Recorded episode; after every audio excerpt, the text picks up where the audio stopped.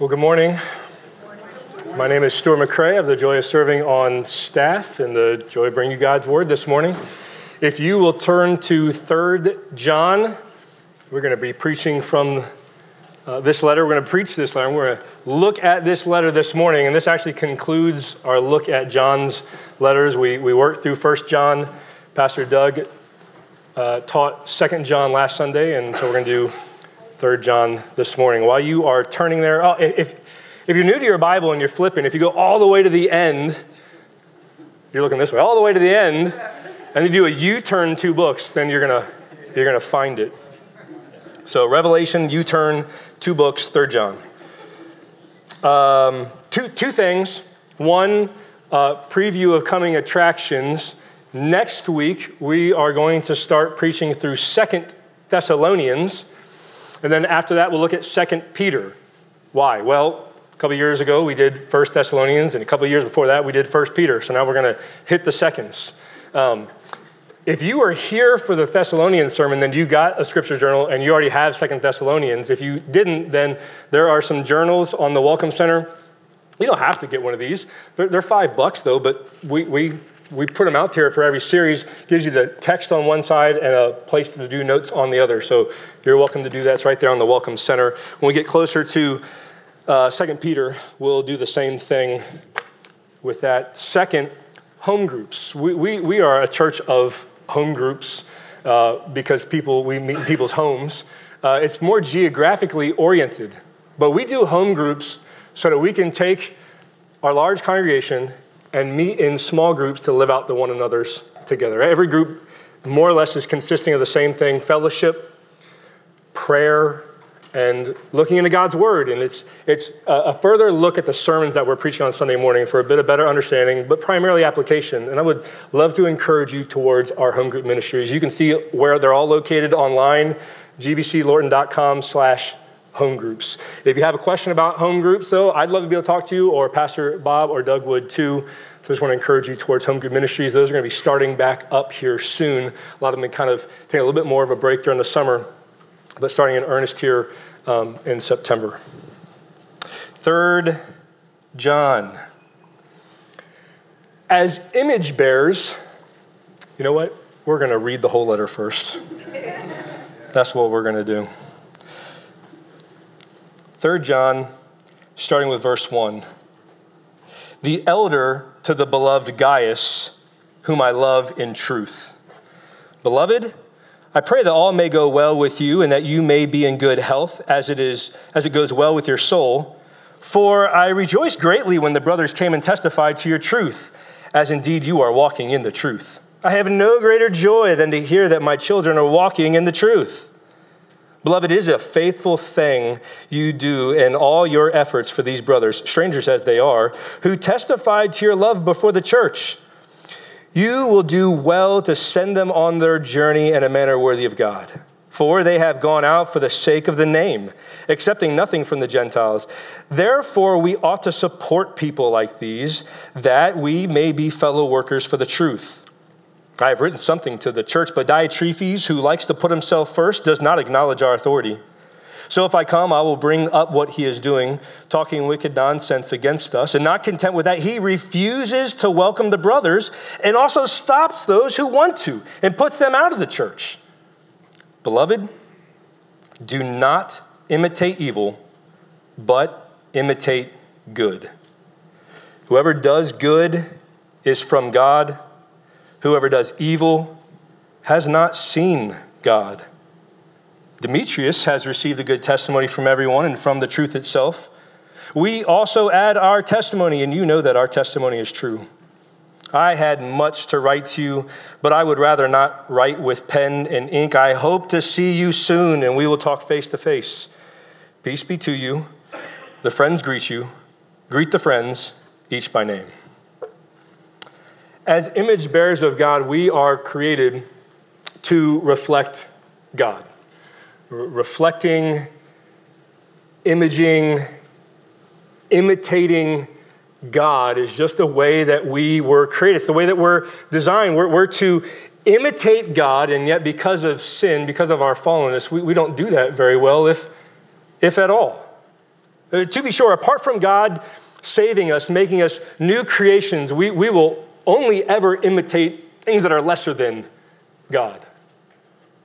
Now, for those whom God has saved, we, we have the mind of Christ, and indeed, our, our, our mind is being renewed to imitate the good, to imitate God. It's interesting, Paul describes discipleship, helping others follow Jesus. Paul describes discipleship in terms of imitation in 1 Corinthians 11 1. He says, Be imitators of me as I imitate Christ. You see, for Paul, discipleship was about helping others imitate Jesus as he imitated Jesus. Every one of us reflecting, imaging, imitating. The question is not, are you? The question is, who or what are you imitating? Then, course, the problem is sin.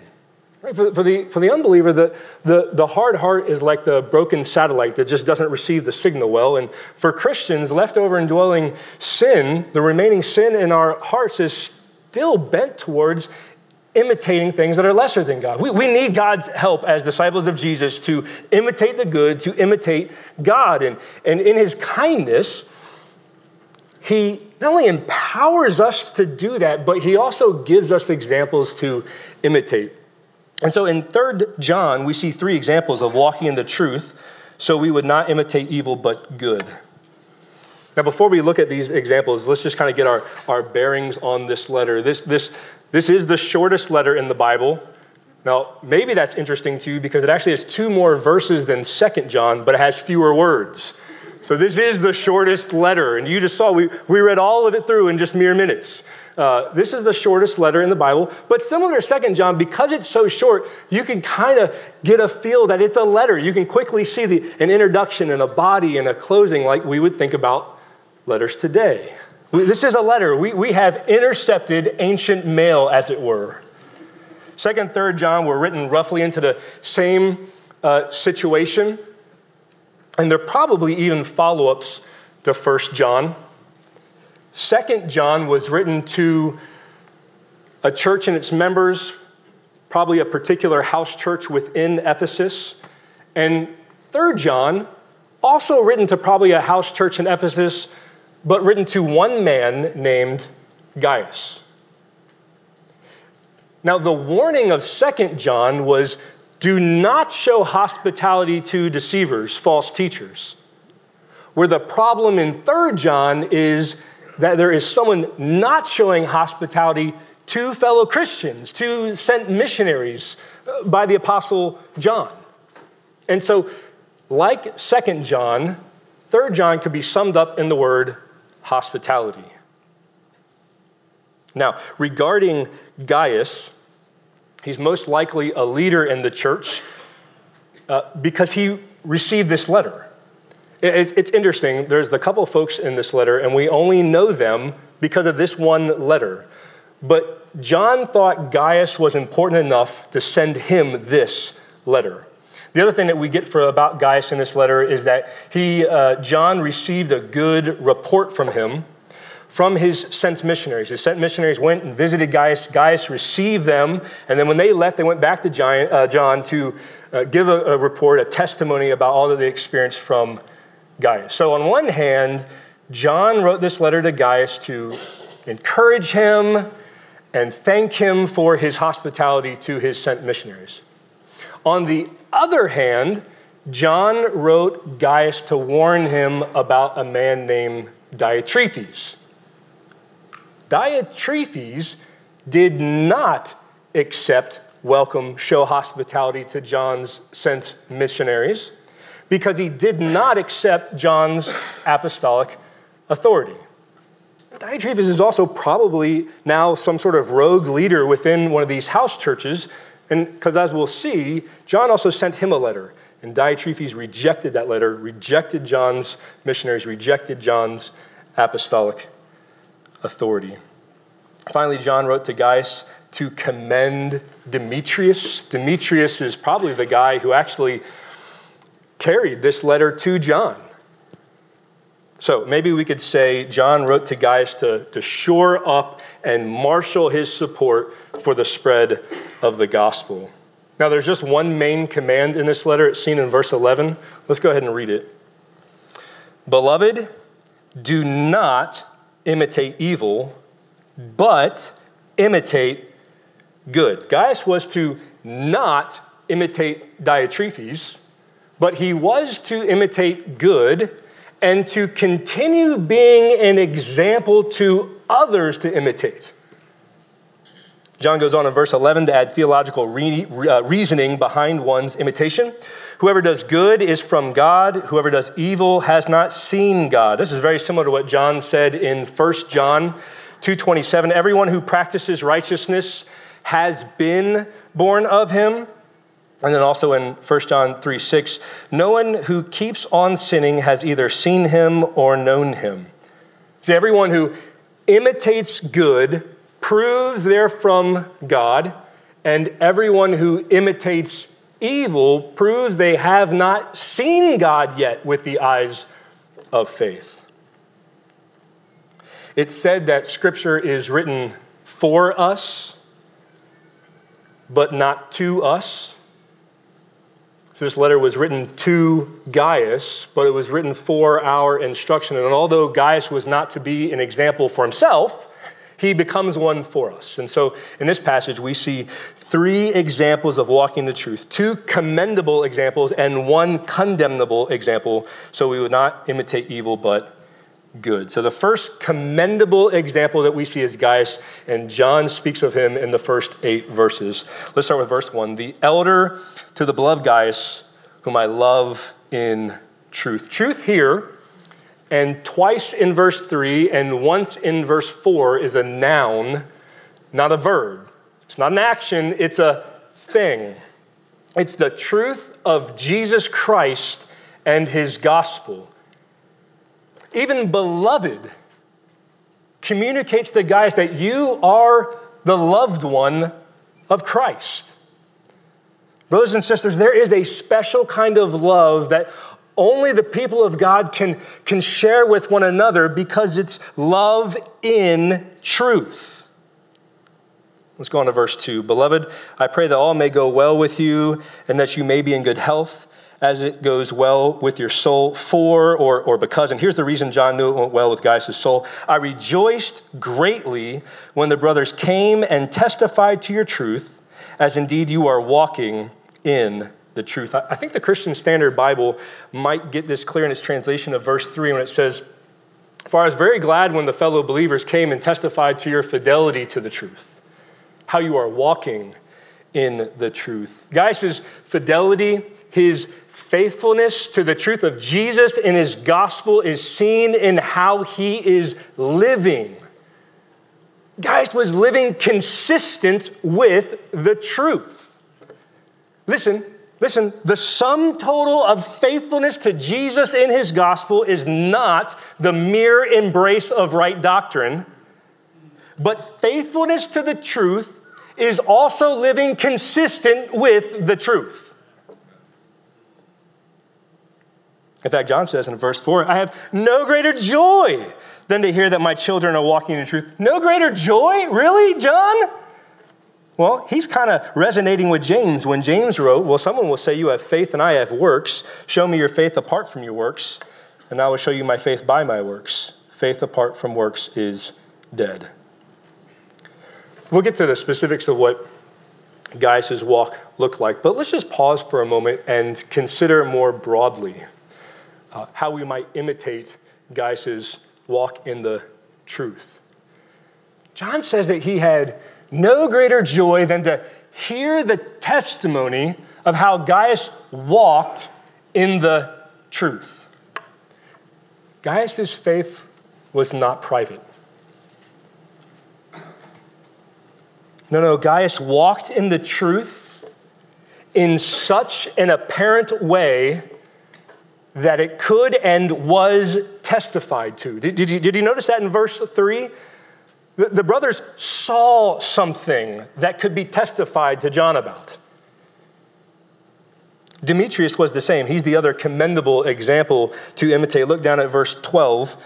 Demetrius has received a good testimony from everyone and from the truth itself.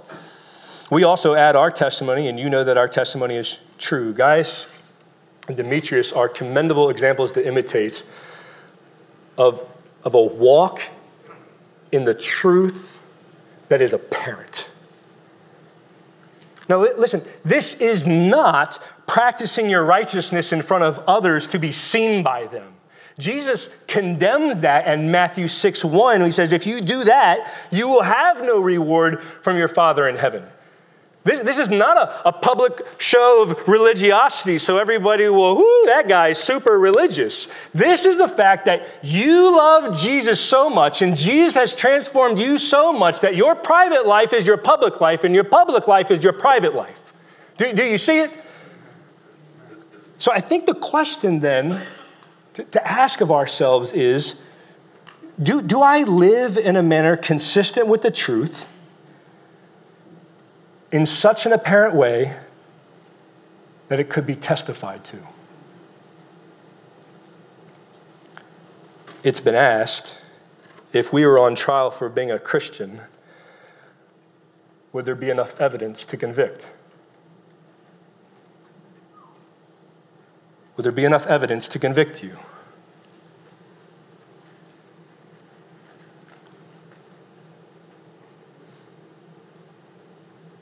There's enough evidence in your private life? Is there enough evidence in your public life? If you were on trial for being a Christian, that there would be a conviction. Brothers and sisters, maybe for some you are experiencing some conviction right now about a lack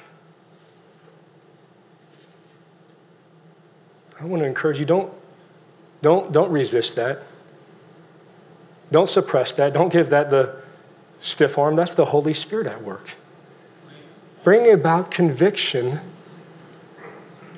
to bring about repentance. This is also not a time for the old pull up the bootstraps either. It's a time for reliance on the empowering presence of the Holy Spirit to propel us to live in ways consistent with the truth and in apparent ways that it could be testified to. God wants to help us do that. Okay, there's, there's more about Gaius for our imitation. Verse 5 Beloved, it is a faithful thing you do in all your efforts for these brothers, strangers as they are who testified to your love before the truth. Stop, stop there. The, the brothers who are mentioned here are the same brothers who are mentioned in verse 3. Now, it's interesting because in verse 3, they testified to Gaius' fidelity in the truth, right? How he was walking in the truth. But here in verse 6, they're testifying to his love. And John says it's a faithful thing that he did. So, which, which is it? Is it, is it truth or love, love, love or truth? Well, the answer is they're testifying to the same thing. Gaius' fidelity to the truth was his love for the brothers seen through his hospitality towards them. Did you see it's one testimony truth and love through hospitality. Brothers and sisters, we are not truth people to the chagrin of love, and we are not love people to the to the void of truth. We are truth and love. No tension, balance, truth and love together. John ends verse 6 saying, You would do well to send them on their journey in a manner worthy of God. Commentator Colin Kruse says the expression to send them on their way translates a form of just one verb which functioned as a technical term for missionary support in the early church. And this is also its function here. Now, starting in verse 7 and through verse 8, John gives three reasons why Gaius should continue to show hospitality to these missionaries and send them on their way in a manner worthy of God. Three reasons. First, verse 7 for or because they have gone out for the sake of the name. That is, Jesus Christ. Acts 4:12 says speaking of Jesus there is salvation in no one else because there is no other name under heaven given among men by which we must be saved. Or, or, again, in Acts 5, verse 41, after the disciples were charged by a council of Pharisees to no longer speak in the name of Jesus, Luke records them leaving the council, rejoicing that they were counted worthy to, dishonor, uh, to suffer this honor for the name. Oh, Gaius ought to continue to show hospitality to these missionaries and to send them on their way in a manner worthy of God because they went out not for their own sake, but for the sake of Jesus. Second reason, middle of seven, these sent missionaries are accepting nothing from the Gentiles. Now, Gentiles can either mean everyone who is not ethnically Jewish, or it can carry spiritual connotations that means unbeliever. And, and, that's what's going on here. In fact, maybe the translation that you have in your hand, like a, a CSB or an NIV, will actually say pagan here, because that's what John is trying to communicate that they receive nothing from the unbelievers. The point was, they did not receive anything from the unbelievers because they did not want to put any kind of stumbling block in the way for unbelievers to receive the salvation of free grace. Now, the implication for Gaius was if believers don't support these, mission, uh, these missionaries, they'll have no support at all. And John makes this implication plain in verse 8. Therefore, that is, since they're not accepting support from unbelievers, we ought to support people like these. And here's the final reason Gaius should continue to show hospitality and send these missionaries on the way in a manner worthy of God. That we may be fellow workers for the truth. As Gaius supported John's sent missionaries, he himself would become a fellow worker for the truth. You see that? He, he didn't leave home, and yet to support John's sent missionaries meant that he became a fellow worker for missions in the advance of the gospel. Two implications for us now. First, there are not apostolically sent missionaries today since there are no longer apostles. But there are sent missionaries who are faithful to the truths of the gospel as preached by the apostles, and we ought to support them. Two, like Gaius, we may not be able to travel to a foreign land taking the gospel and doing missionary work, but when we support those who do with our prayer, with our finances, with our encouragement, indeed, maybe with our hospitality, we become fellow workers in the truth with them. Grace Bible's framework for missions engagement is mobilize, give, pray, go, and welcome. There are many ways to be engaged in mission work beyond going. Gaius' hospitality is worthy of our imitation. But I'm not sure that most of us uh, in our modern Western culture think about hospitality the same way that the ancient Near East did and the early church did. I think for most, when we think about hospitality, it, it brings um, thoughts of entertainment, right? We're, we're, we're entertaining neighbors, friends, just regular guests, coworkers, folks from church with a meal, good conversation, some, some games, and hopefully a clean home. In the Greco Roman world, historians say extending hospitality, which was mostly to strangers, was not a common or expected practice. But within the early church, hospitality was vital for the spread of the gospel. The gospel spread throughout the Roman Empire as the apostles themselves traveled around preaching the gospel or as they sent disciples who they had trained traveling around preaching the gospel with letters in hand from the apostles. Either way, hospitality from fellow believers was imperative, absolutely required.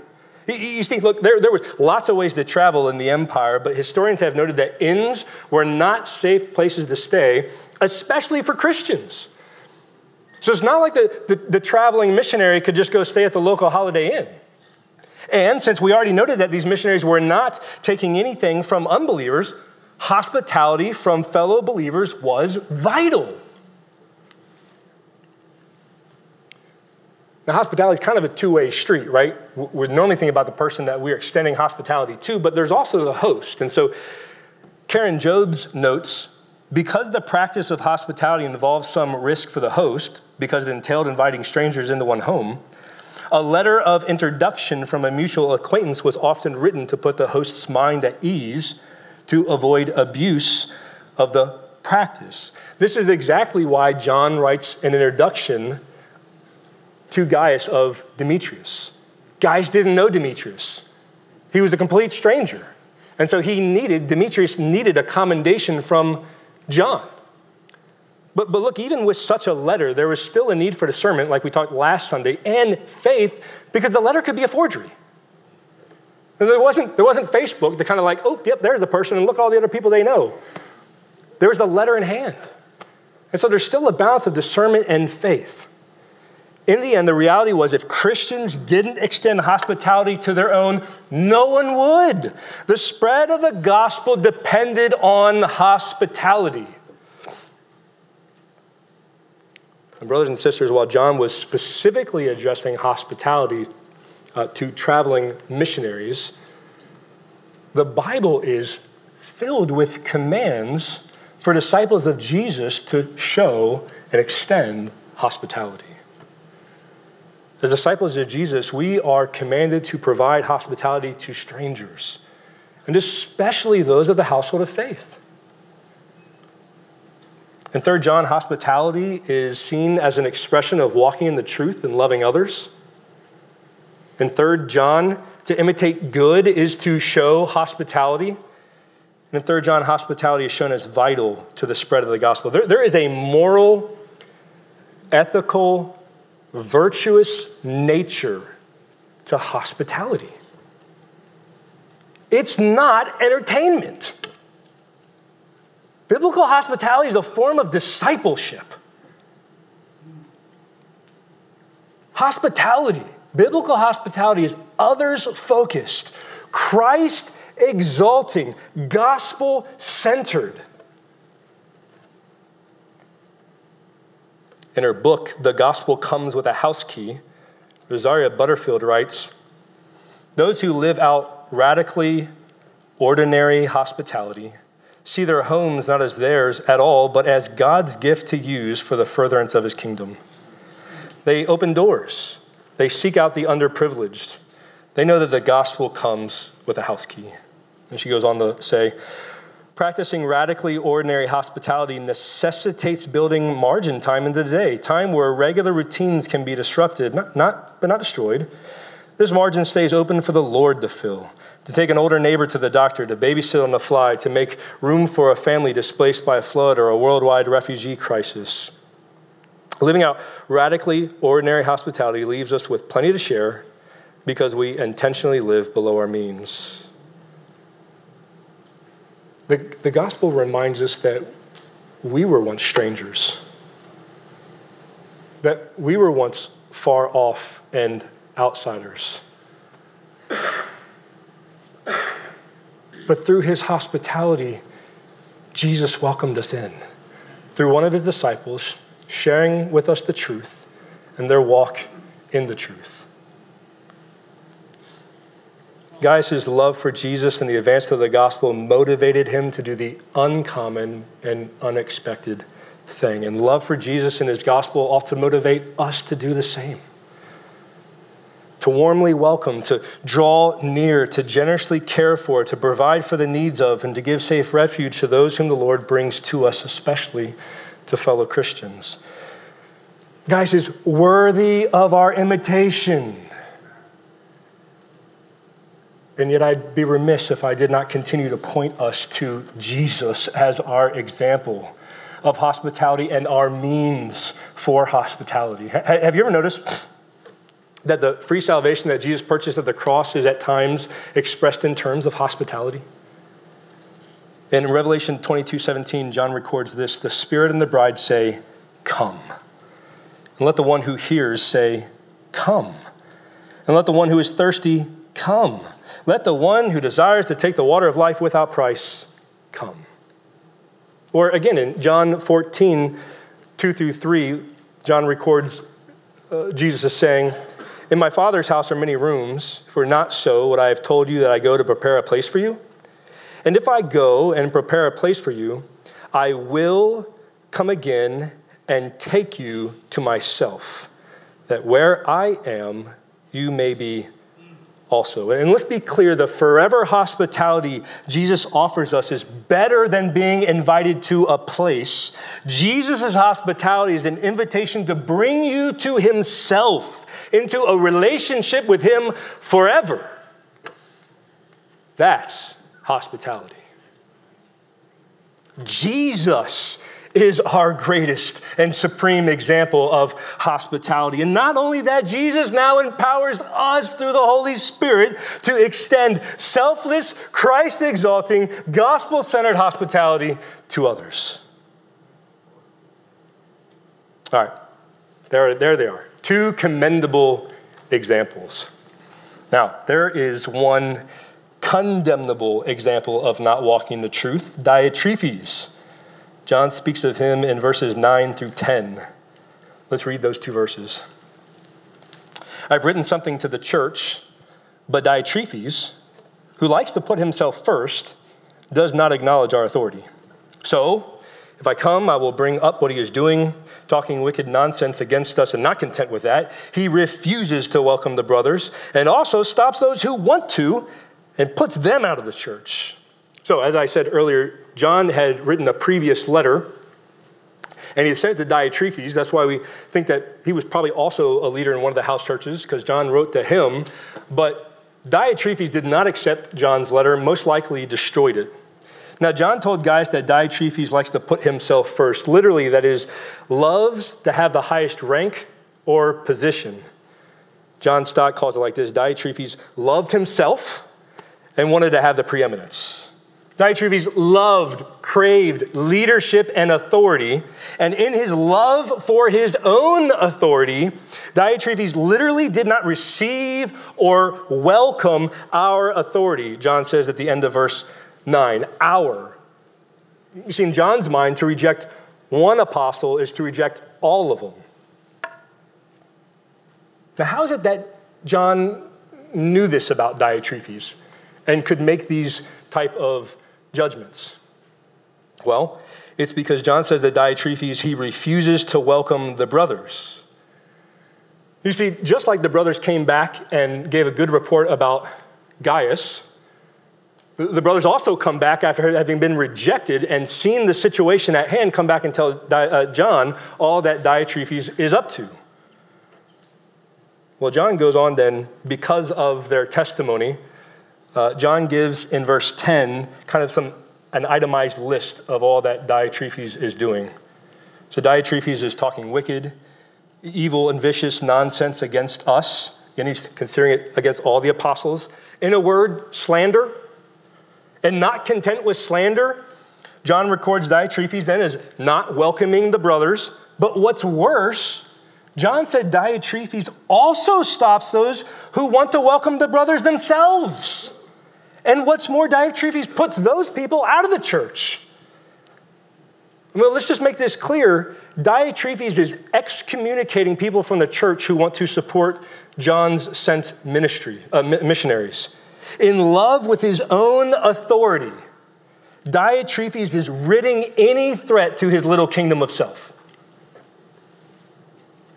Now, two massive implications in his actions. First, by not welcoming John's sent missionaries, Diotrephes is putting at jeopardy the spread of the gospel. Remember, these missionaries, they weren't accepting anything from unbelievers. The inns weren't safe places to stay. So, by Diotrephes not showing hospitality to them, he was putting at jeopardy the spread of the gospel. Second, by not welcoming the teaching and authority of the Apostle John, Diotrephes was not welcoming the teaching and authority of Jesus. Jesus says in Luke 10 16, regarding those he sent out with the good news of the kingdom of God, he says this The one who hears you hears me, and the one who rejects you rejects me. And the one who rejects me rejects him who sent me. This wasn't a mere rejection of John's teaching and authority. Diotrephes was rejecting the teaching and authority of the Lord Jesus Christ himself. When John tells Gaius, do not imitate evil, I mean, he, he's looking right at Diotrephes. Diotrephes is not an example of walking in the truth. Diotrephes is not example of loving the brothers. Brothers and sisters, we, we must not refuse to welcome God's word as authoritative in our hearts, in whole and in all its parts. We must not refuse to welcome God's word as authoritative in our hearts, like Diotrephes did not welcome John's word and authority. Look, like Diotrephes, whatever scripture we don't receive, it's not merely a rejection of Paul or Peter or John or Luke or whomever. It's a rejection of the teaching and authority of Jesus Christ.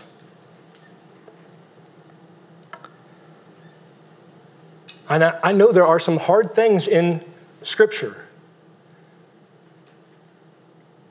There are things that do not conform to the culture, and it can be very tempting to not receive them. But listen, if we don't receive God's word as authoritative, we're not receiving Jesus himself. Jesus, Jesus affirms the Old Testament, and it is Jesus who authorized the writing of the New in guys like John. What's more, the Holy Spirit empowered the biblical authors to write God breathed words for us. Brothers and sisters, by God's grace, we need to humbly not put ourselves above God's word, but in humility, we need to put ourselves underneath and submit ourselves to God's word as authoritative, as life giving, as all sufficient for life and godliness.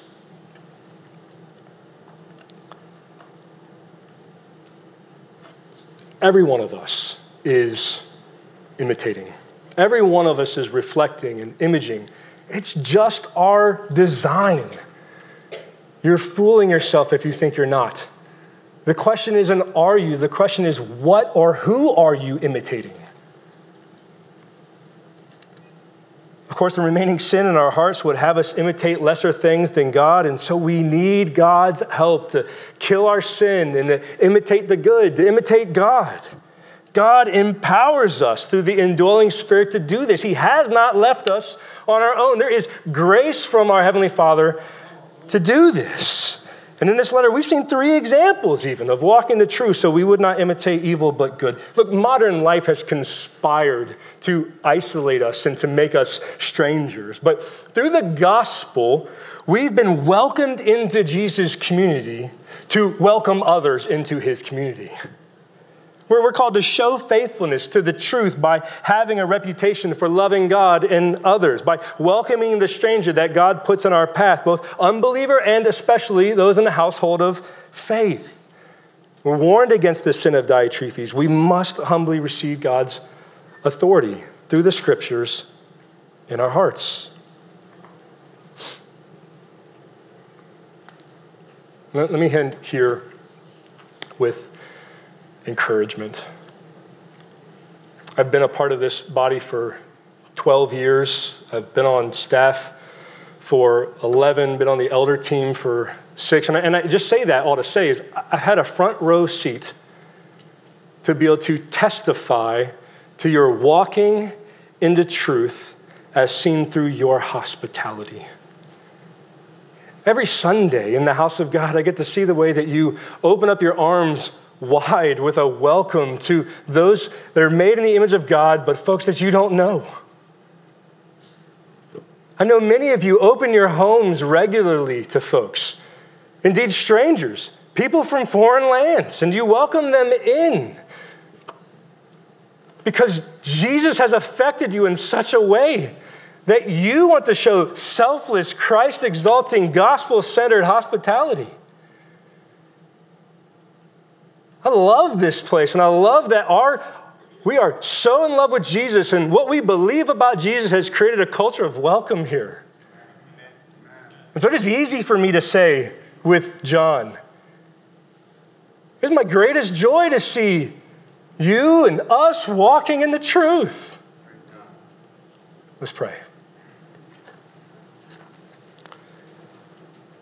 Heavenly Father, we thank you for this word.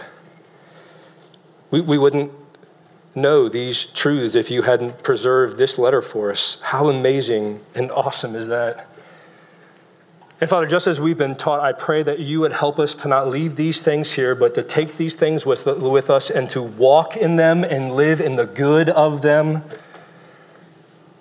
Father, would our belief and love in Jesus so transform the way that we live? Would our truths be tangible in our culture? And would our culture validate the truths that we believe. We need your help. We are in desperate need of your help, but trust in your promises for more grace.